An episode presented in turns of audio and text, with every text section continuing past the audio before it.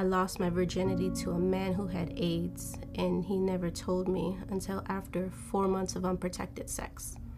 I didn't want anybody to know that I was soon gonna die from the AIDS virus. Um, my plan was to elope with him and just, you know, disappear off the face of the earth, basically.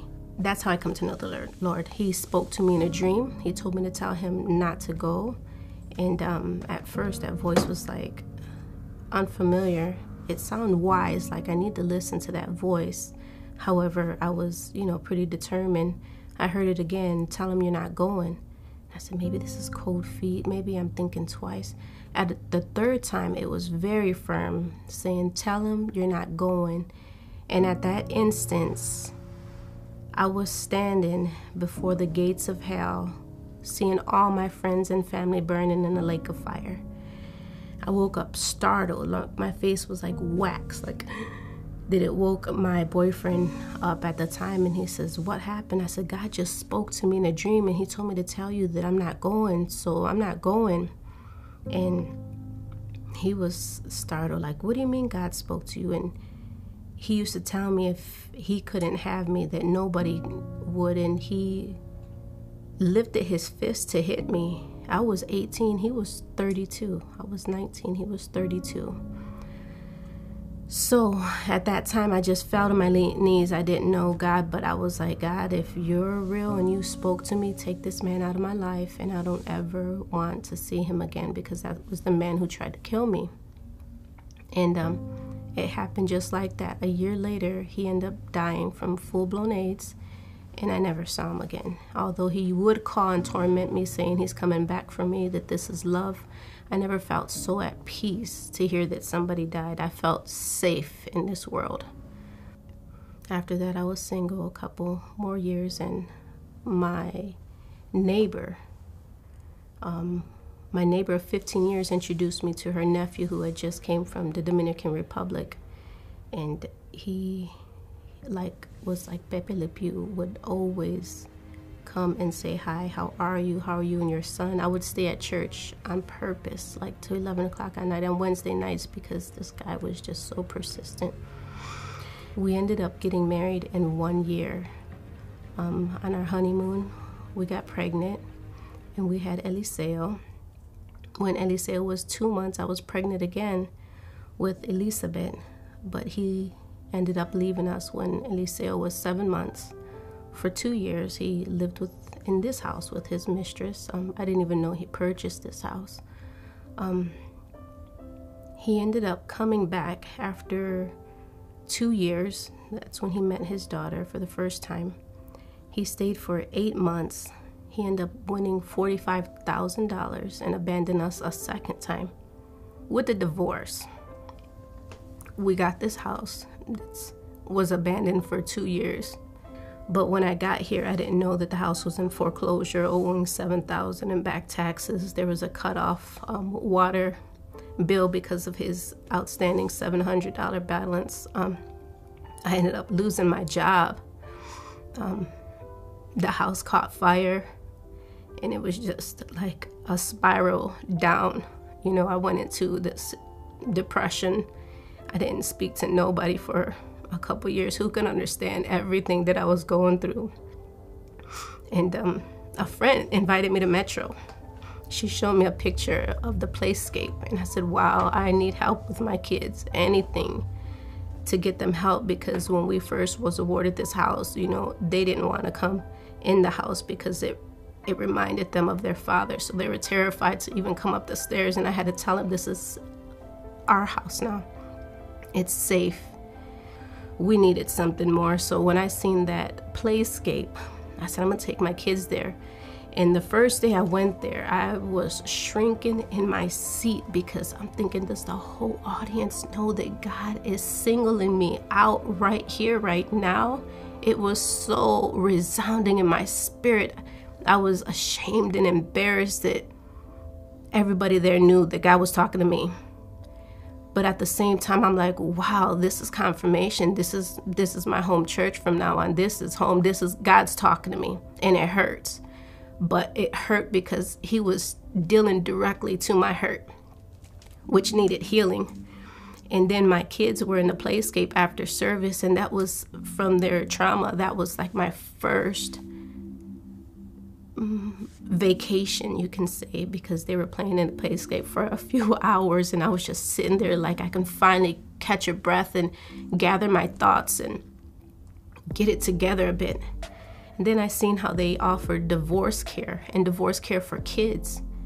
So we started going to the church and divorce care when I went there. Um, ironically, I found comfort in a room full of a dozen people who were hurting just like me.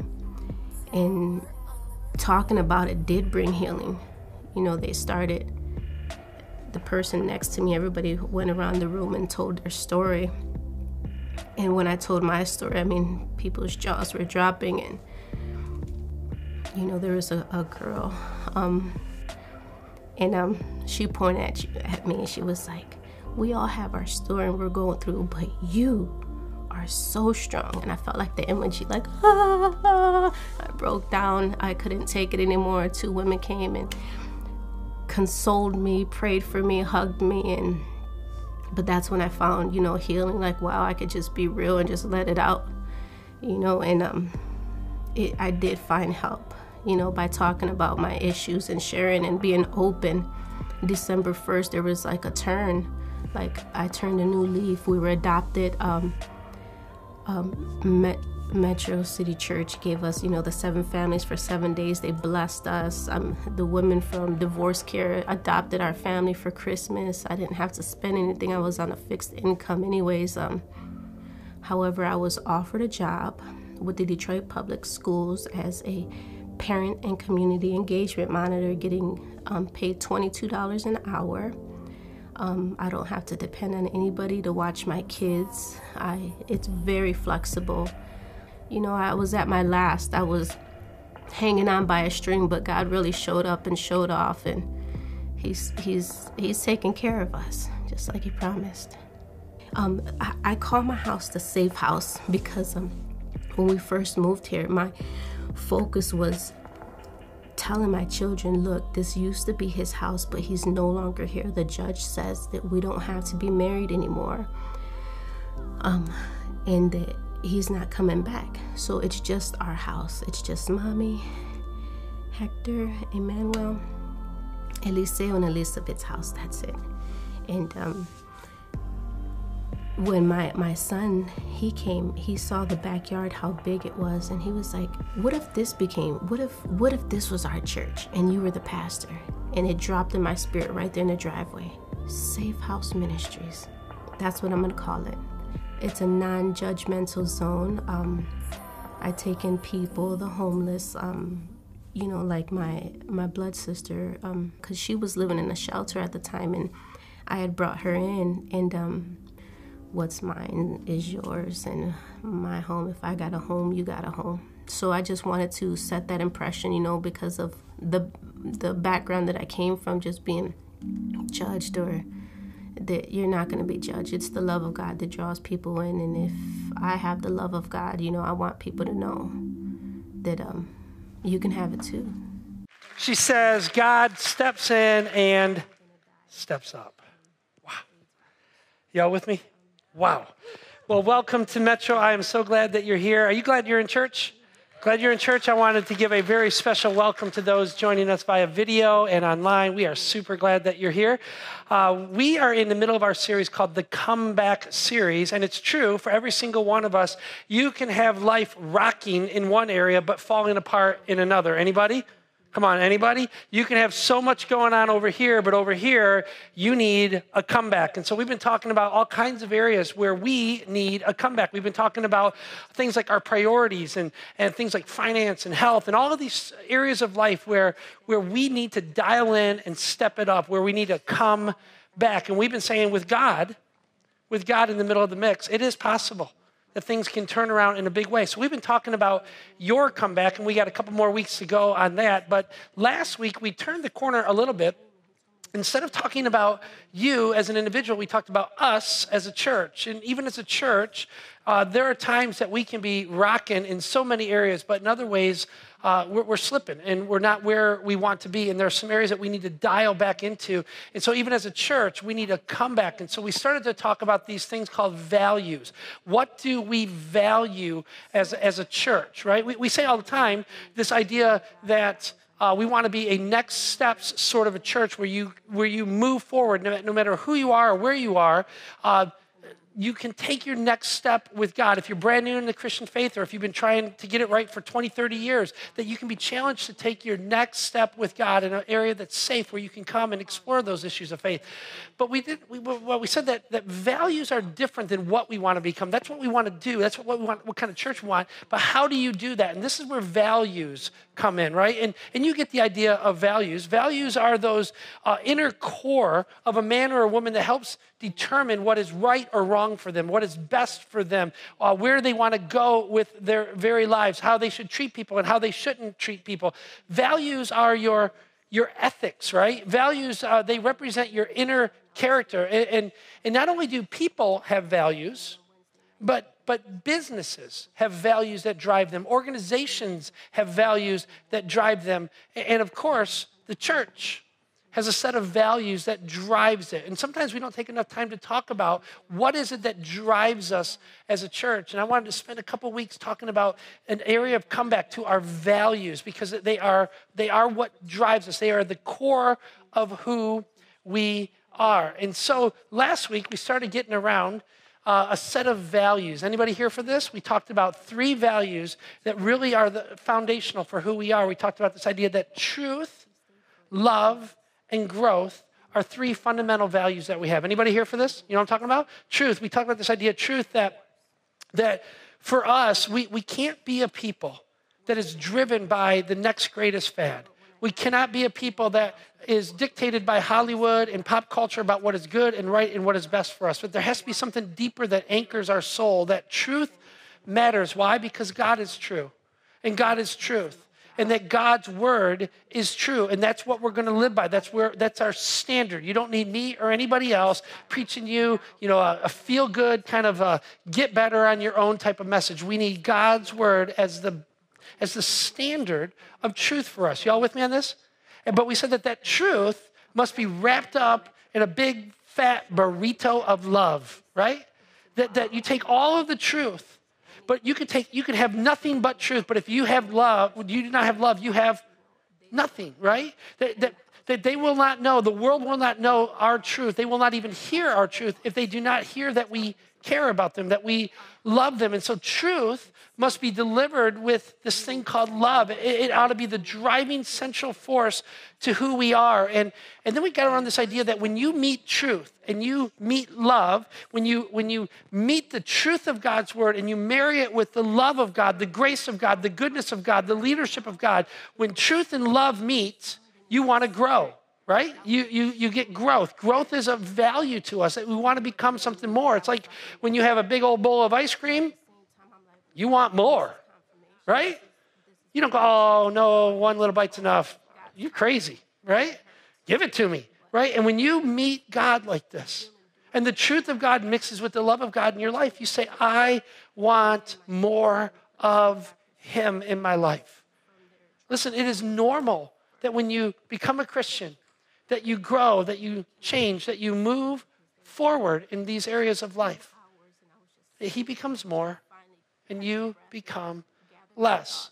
And, and, so there are, those are the kind of the three starting ones. And, and there are six other uh, values that I want to get around. And that leaves me about 30 minutes. So I got about five minutes for each value. So I'm just going to kind of throw these at you. Is that good? Can I just throw these at you?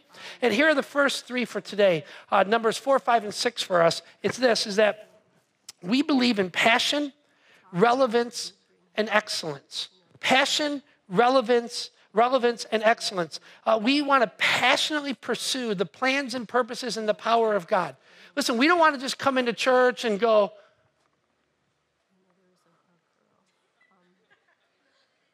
Oh, I love this song. Well, if you love it, why don't you tell your face? Right? I mean, really. Passion, right? Passion is what moves people. Passion is what drives people. And it often is what attracts us to anything in life. Like you, you may not even be interested in something that somebody does, but if they're passionate about it, you're like going, I'm checking that out because it drives this person. Listen, friends, when people walk in these doors, they may not believe it, but they better know that we believe it. Do you hear me? They may not believe it, but they better know that we believe it. Because passion does something to stir the human emotion. Passion does something to, to move people toward the truth.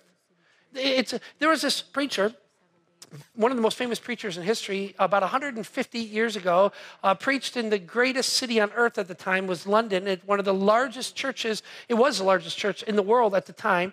And uh, he was asked, why do literally tens of thousands of people come to hear you preach every single week? And you know, his answer was so simple, uh, but it was so good. He goes, Well, I guess it's because they want to come and watch me burn. Everybody likes a good fire. It's true, right? When somebody believes it, when somebody is on fire, you want to come and watch them burn. There's something attractional to a fire that's lit. There's something attractional to passion, right? Now, what's interesting is that same chapel that used to be literally tens of thousands of people, the largest church on planet Earth at the time, is literally vacant today. You can go, Metropolitan Church, London, England. It's virtually vacant today. And friends, why is that? Because somehow the fire of God left that place. And, and, and friends, listen, if you don't, um, if you don't see that it is real in our life, if people come into this place and they don't think it's real to us, uh, that it, if it's not an all-consuming fire in us, then we deserve to die a death as a church. We don't deserve to remain around as a church. I think one of the, the reasons that uh, people are leaving churches by the droves is because the fire of God has died years and years ago, and they just haven't got around to doing the burial for the church yet. That's all. When the fire of God leaves, things go down very, very quick. And so, friends, if there is no passion, you hear me, friends? If there is no passion and there is no relevance, and that's really our next value, then it is downhill for us.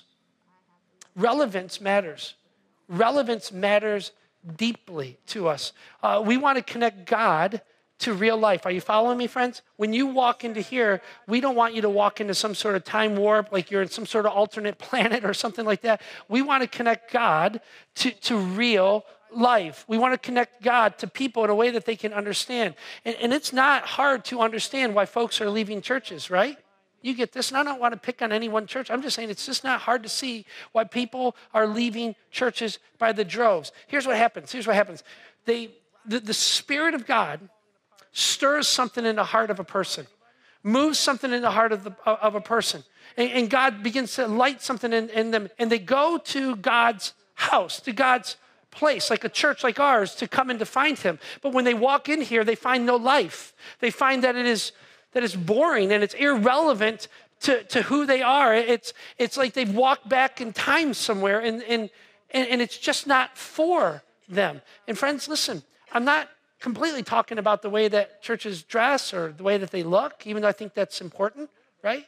I'm not even talking about the music and all that kind of stuff. Well, I, a little bit I am, but I think about this about with music. Where else in all of culture do you do, do you listen to songs that are two, three, four hundred years old? Come on, where? Nowhere but the church. Um, you guys remember pews? Anybody grew up in the old old church? Like, I, I, I, mean, certain parts of the old church are so good, but some parts just didn't make sense. Like, you know what a pew is? Anybody know what a pew is? There are these, they are these wooden benches that you sit on for two hours and listen to some guy talk to you. Now, let me ask you a question.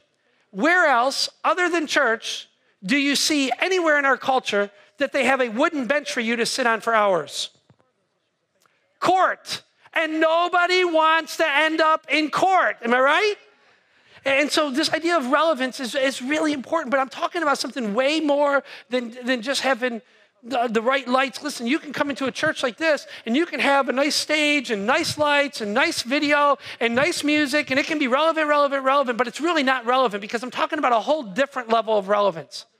One of our core values is that when you come in here, And God's word is taught and presented that whatever happens here, it matters deeply in your life, that it's relevant to you, that it moves you somewhere, that it challenges you to become something more, that it connects deep in your soul. We want faith to come alive in people. We want people to know that their faith matters and that faith that you gain in here and that you grow in here is to be lived out out there. That it's to be that it's to fill your soul in such a way that it transforms your heart. So this idea of relevance is more than just having the right look or even though all that kind of stuff can be important. It's way bigger than that. It's talking about issues of life that really really matter. So relevance matters. Amen? Are, are you with me friends this is so important. And here's, here's the uh, third value, and it kind of takes this whole idea of passion and relevance, but it must be executed in a way that is excellent. Be, excellence is a value. One of the things that we've been saying, and we've been picked on this over and over uh, over the years about this, but but they, but this really is true that excellence matters. And we have a little saying that says, "Excellence honors God and inspires people." I believe that with all my heart excellence honors God and it moves the hearts of people. It does something when you see something done with such excellence, you go, wow, at least you are engaged. At least you think about it. Now, can I be just completely honest without you, with you without you like judging me and leaving our church over this? Okay. I'm going to just throw it out there. If I was to be completely honest, um, I cannot tell you how disappointed uh, I have been completely disappointed. I have been over and over at the quality of the experience when I lo- walk into a local church. Over and over for the last 30 or 40 years of my life. And I'll tell you why. Because excellence really does matter. When you walk in and you, you see bathroom, like think about that, you, you invite somebody to go to church with you, that, that you're hoping that they meet God, and the bathrooms are dirty you go, what? Or the maintenance is done so poorly. Or the building has trash and clutter all over. It's like they haven't changed the paint color since 1964 or something, right? That the, that the furniture or the, the image of the whole place is just completely lost, right? It's just completely out of step with where, where, where culture is. And let me tell you something, friends, this is important because when you bring somebody, you hope that the band is actually singing on key, am I right?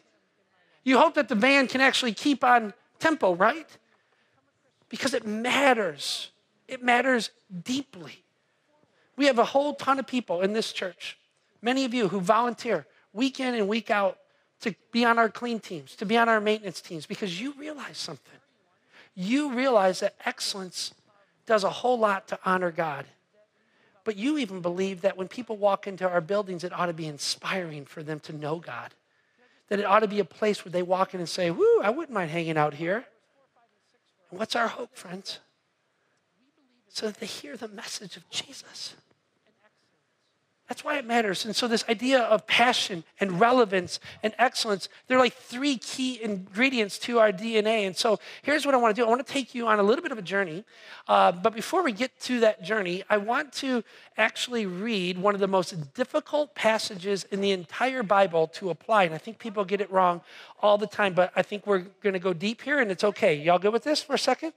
I want to read something to you that is so important. And I think it'll shed some light on these three core values for us.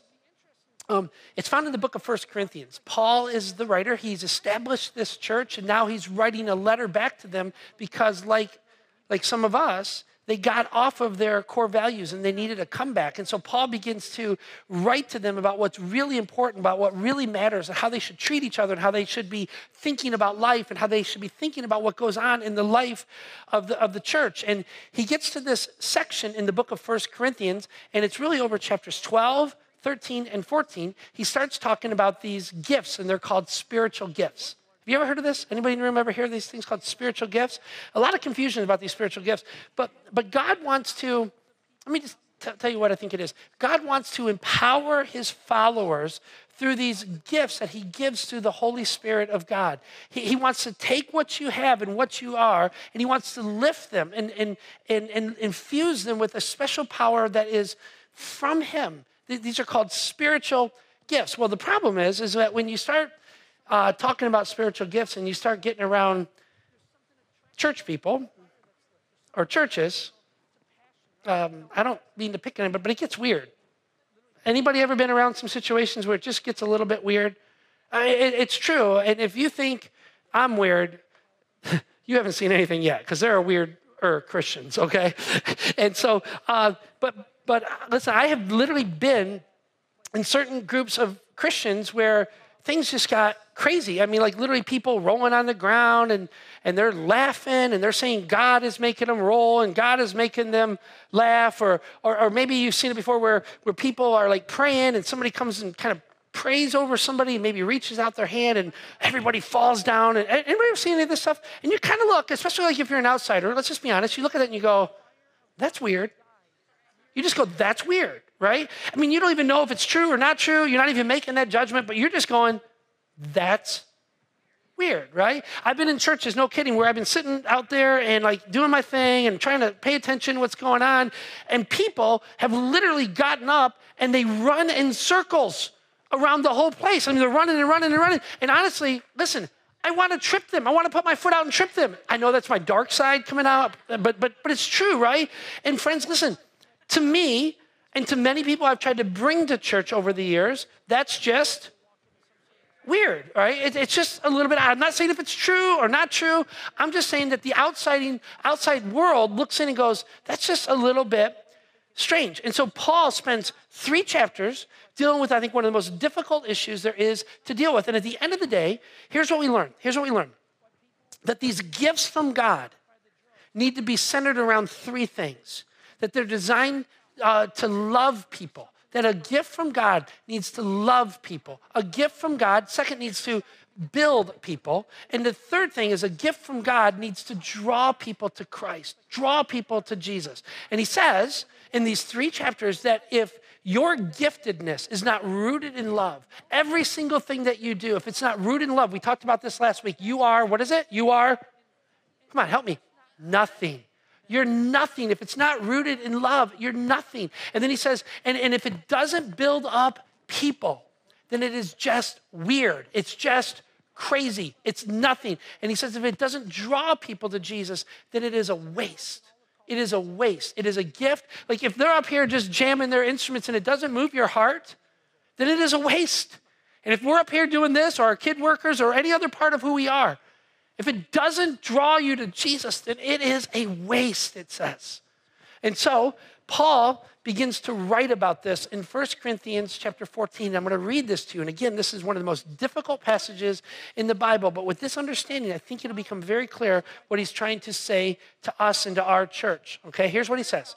Verse 6, chapter 14, verse 6, he says, Dear brothers and sisters, that's us. That includes everybody in the room brother or sister, okay? This is for you. If you're part of the church, if you're here in the church, this is what it's supposed to be, okay? He says, If I should come to you speaking in an unknown language, would that help you?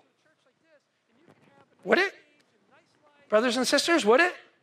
No. Like, like you don't want my version of Spanish, even if you spoke Spanish, it'd be useless to you, right? But if I was to come up here and just kind of jibber jabber about all kinds of things and kind of speak my own language or even talk about issues that you didn't even understand or whatever, it would be useless to you. It wouldn't draw you to Jesus. And he says, That's a big problem. I shouldn't come and speak in a language that's not known to you. How would that help you? But if I bring you a revelation or some special knowledge or prophecy or teaching, that will be helpful. So, in other words, if you ever come into this place and you might have been hurting about something or thinking about something, let's just, let me just ask, I'm going to take a little bit of a risk here. Have you ever gone, whew, that was for me?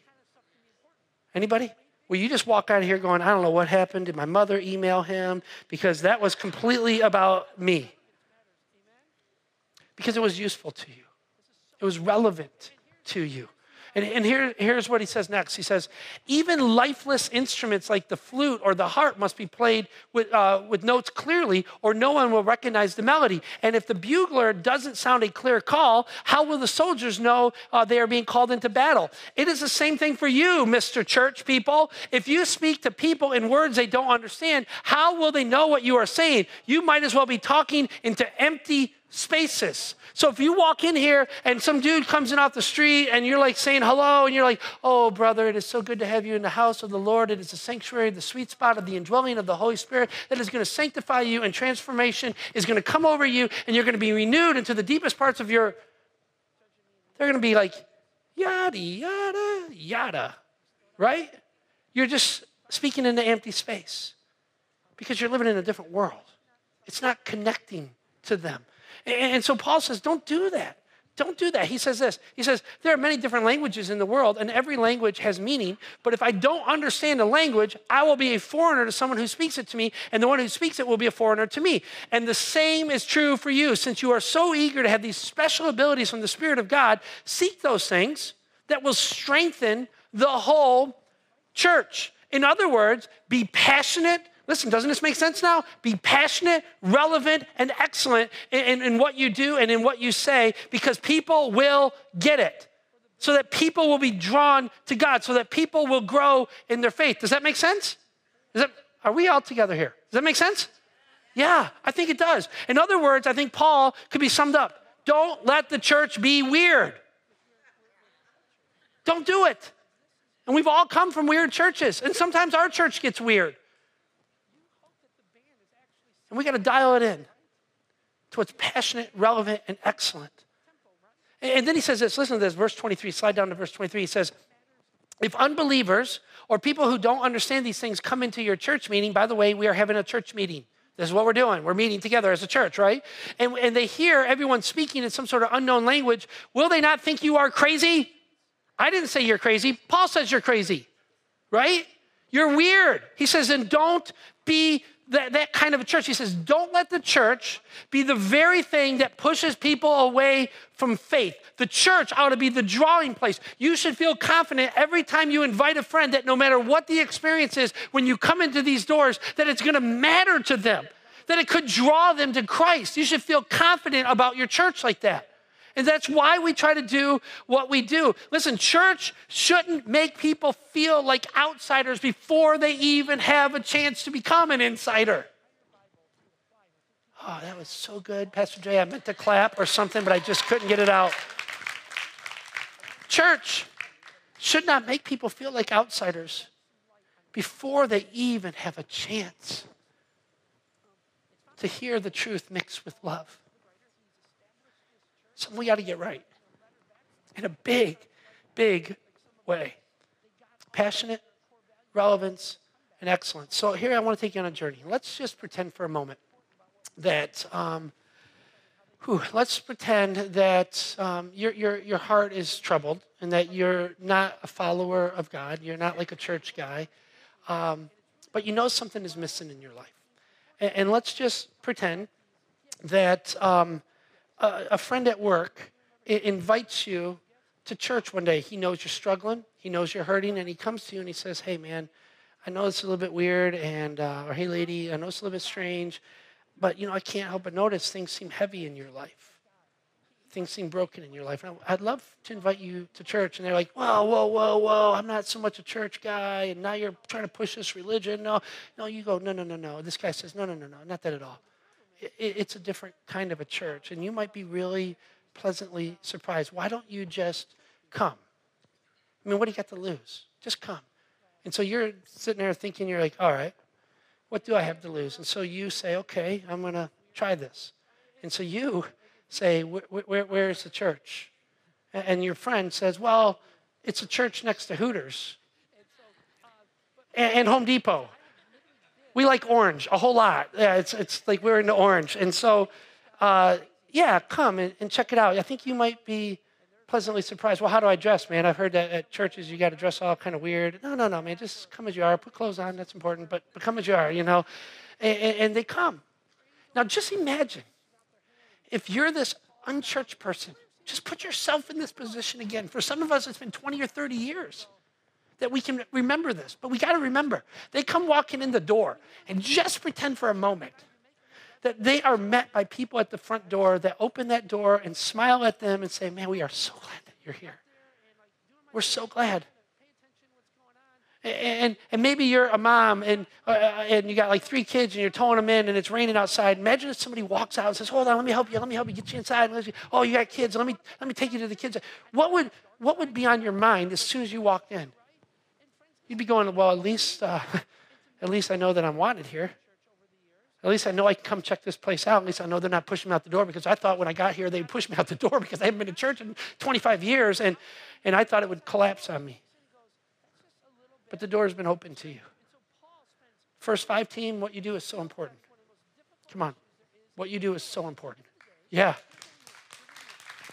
And imagine you, you get a whiff of Baxter's coffee and you're going, What is that? You know, and then your friend walks over and says, Oh, I'm so glad you made it. I wasn't sure you were going to come. Let me, let me buy you a coffee. And then you go over and get in Baxter's line and you're going, uh, what kind, of, what kind of church has a cafe? Our church does. Because guess what? We're Christians that like food. That's what we do, right? I mean, you, you, it makes sense, right? Because that person, if this is you, everywhere you go in all of culture, you can buy a coffee everywhere, right? And so why would it be any different in a church? So you get your coffee, and then all of a sudden you hear, and you're like, what is that, right? And that's the band striking it up. And all of a sudden you're going, what is going on in there? Oh, that's the auditorium. We're heading there right now. And they, they grab that coffee and they pull it in. You can bring the coffee in here? Yeah, we spill it everywhere. It's ridiculous. But, but, but, but you come in and all of a sudden you walk in and the room's a little bit dim and it's a little bit dark. And now you have found your, yourself on, on, on a chair and you're just kind of going, what in the world? This is the craziest thing ever. Because like when I was in church last, there was some guy up there and he had a robe and there was this like lady on this organ thing and whoa, this is this is different. This is really different. And you're trying in your mind to process is this a good different or a bad different? And you're kind of working through all this and that opening song, you're kind of going, wow, that band's kind of, they're not really that bad. I mean, really, that's, that's actually kind of good. And all of a sudden there's like a video that rolls and the lights go down and it gets dim in the room. Have, have, have you ever seen our videos? Anybody? Come on, have you? It is unbelievable, isn't it? And let me tell you something they're not meant to engage, uh, uh, entertain you, they are meant to engage you. Because when you see some of the stories and when you see some of the stuff that goes on and our video team puts out for us, you, you just can't help but be drawn in. Am I right? I mean, am I right? Like you can ignore the preacher up front, but when that video starts, you're like, whoa, right? And, and then some guy, who, who, a young kid, comes up there and he's not nearly as good looking as the lead pastor who comes up later, but but uh, he comes up there, and that guy, that guy's not bad. He's full of life a little bit. And you're thinking, wow, that guy's sort of like me, and he likes kind of the things I like. And wow, this isn't church. And, and then the lights go dim again. And music starts to play. Now, I don't know about you, um, but I think music is something special in the human story. There is something that stirs deep in the heart of people when the right people do the right kind of music in the right kind of environments. It does something to move you. And you're here and you're like brand new and you're like, I don't know if I understand all that they're singing about. I don't even know if I agree with any of it. But all of a sudden, I'm like going, I kind of like this. And there's something different about it. And you're processing these words and you're processing the feeling. You're looking across and going, what are these people doing? Like, what? What are they reaching for? Right? And your heart is being opened a little bit at a time. And, and when you realize by the time the there's you know the preacher man gets up there, it hasn't been about your money. It hasn't been condemning you. It's been welcoming you and inviting you, and, and you're used to things like this in culture. And, and then somebody gets up there on stage and, and they start to talk about things that really matter in life, like, like your, your anger that you have been struggling with since you were a kid, or your addictions, or your broken marriage, or your failed relationship with your children, and you're going, wow, how did he know about me? Anybody in the room ever feel like, like it was about you? Anybody? And you just felt like, I don't even know how it happens, but like when I come in here, it, it it's about me. It is because it's relevant. It matters in life. Listen, friends, this is the kind of church we want to become, where it is passionate, where it is where it is relevant and it is done in a way that is excellent because why? It will honor god and it'll inspire people to know him.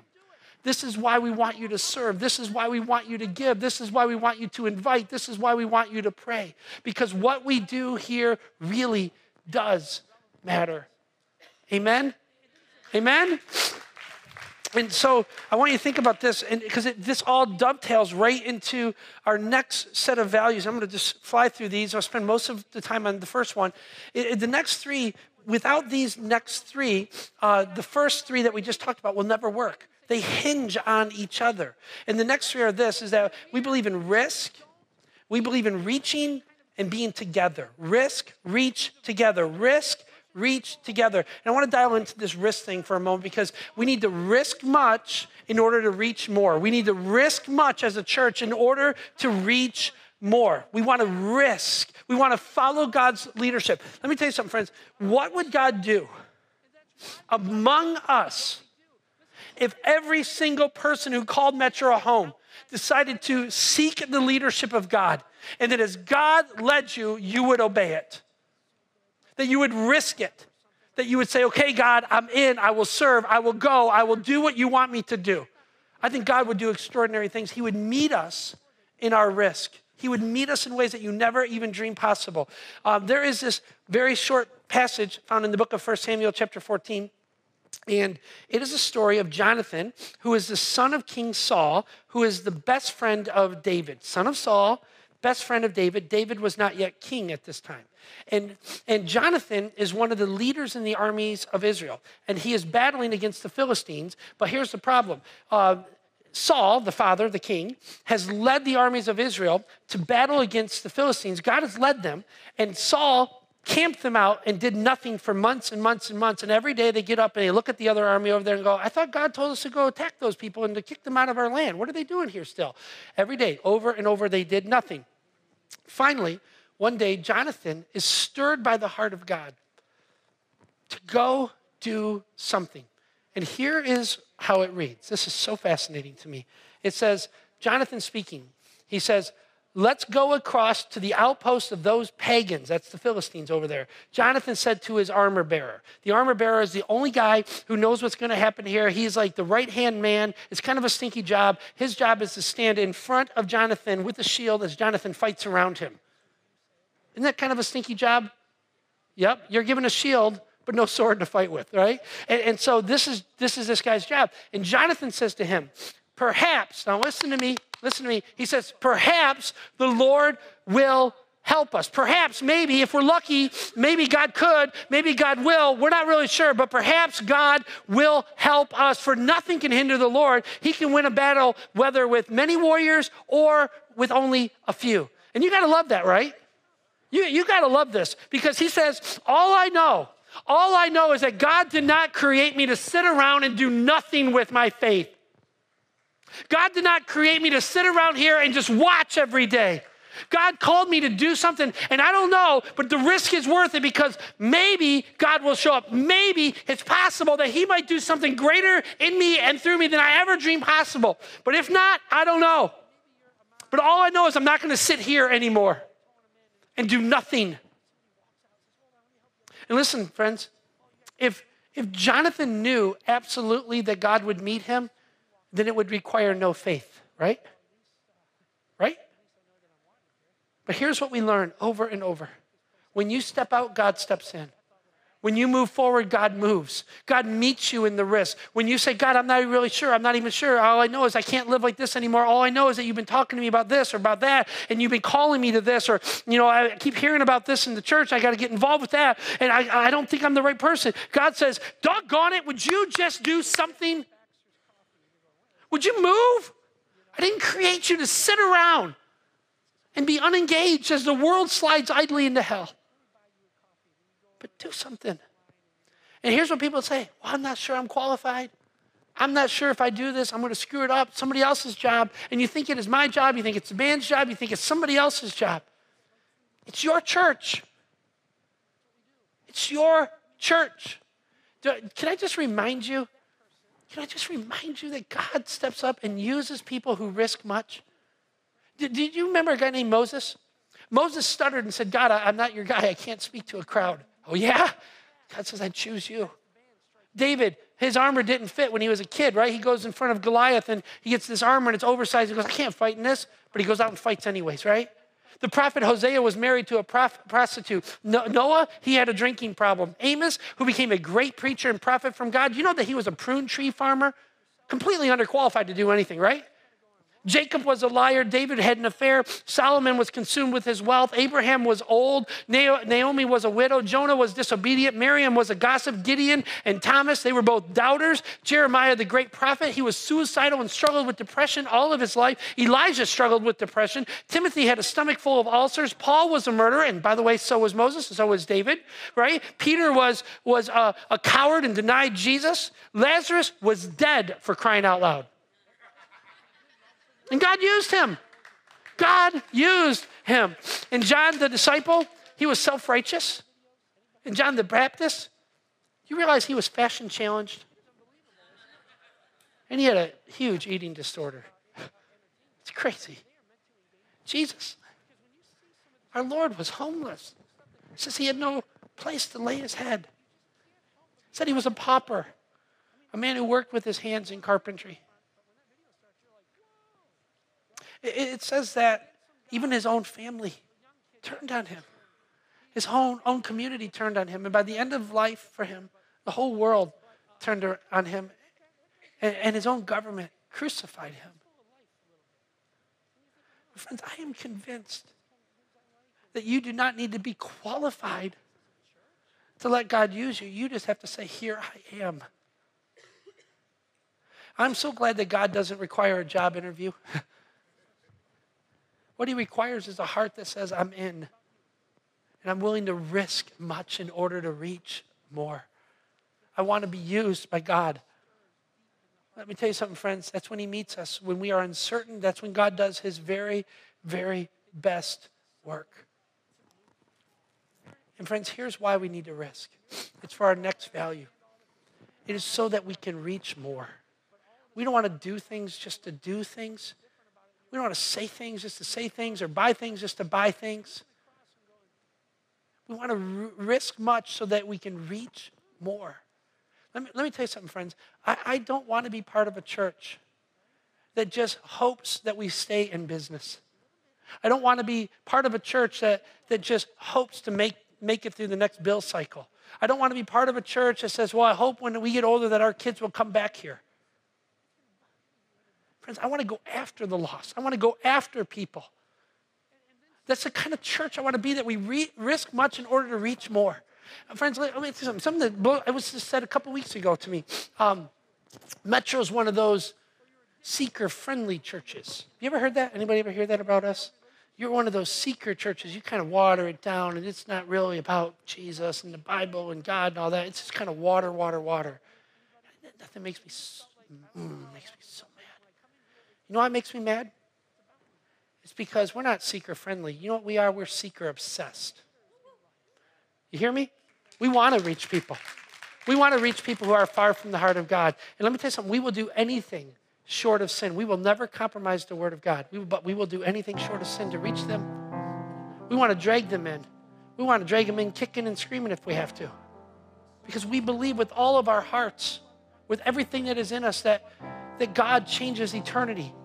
God changes the human heart, that God wants to reach people, all people, starting with lost people. People go, Well, what about me though? I've been like a Christian for 20 years. Let me tell you something.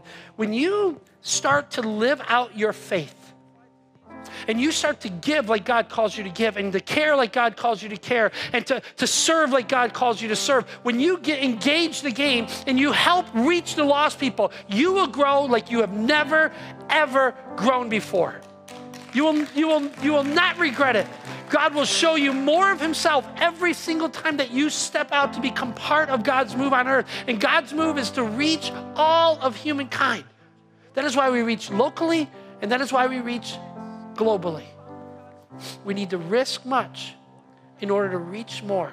And here's what the scripture says in the book of Acts, verse, uh, chapter 1, verse 8. Listen to this. It says, it says, but you will receive power when the Holy Spirit comes upon you, and you will be my witnesses. You will tell all the people about me. Listen, in Jerusalem, through Judea, in Samaria, and to the ends of the earth, and that includes Taylor, Southgate, Riverview, Romulus, uh, Detroit, Michigan, the north part of our country, the United States, and the world around us. This is why we go to Kenya. This is why we go to Haiti. This is why we go to Colombia. This is why we go right down the road and across the world to reach people.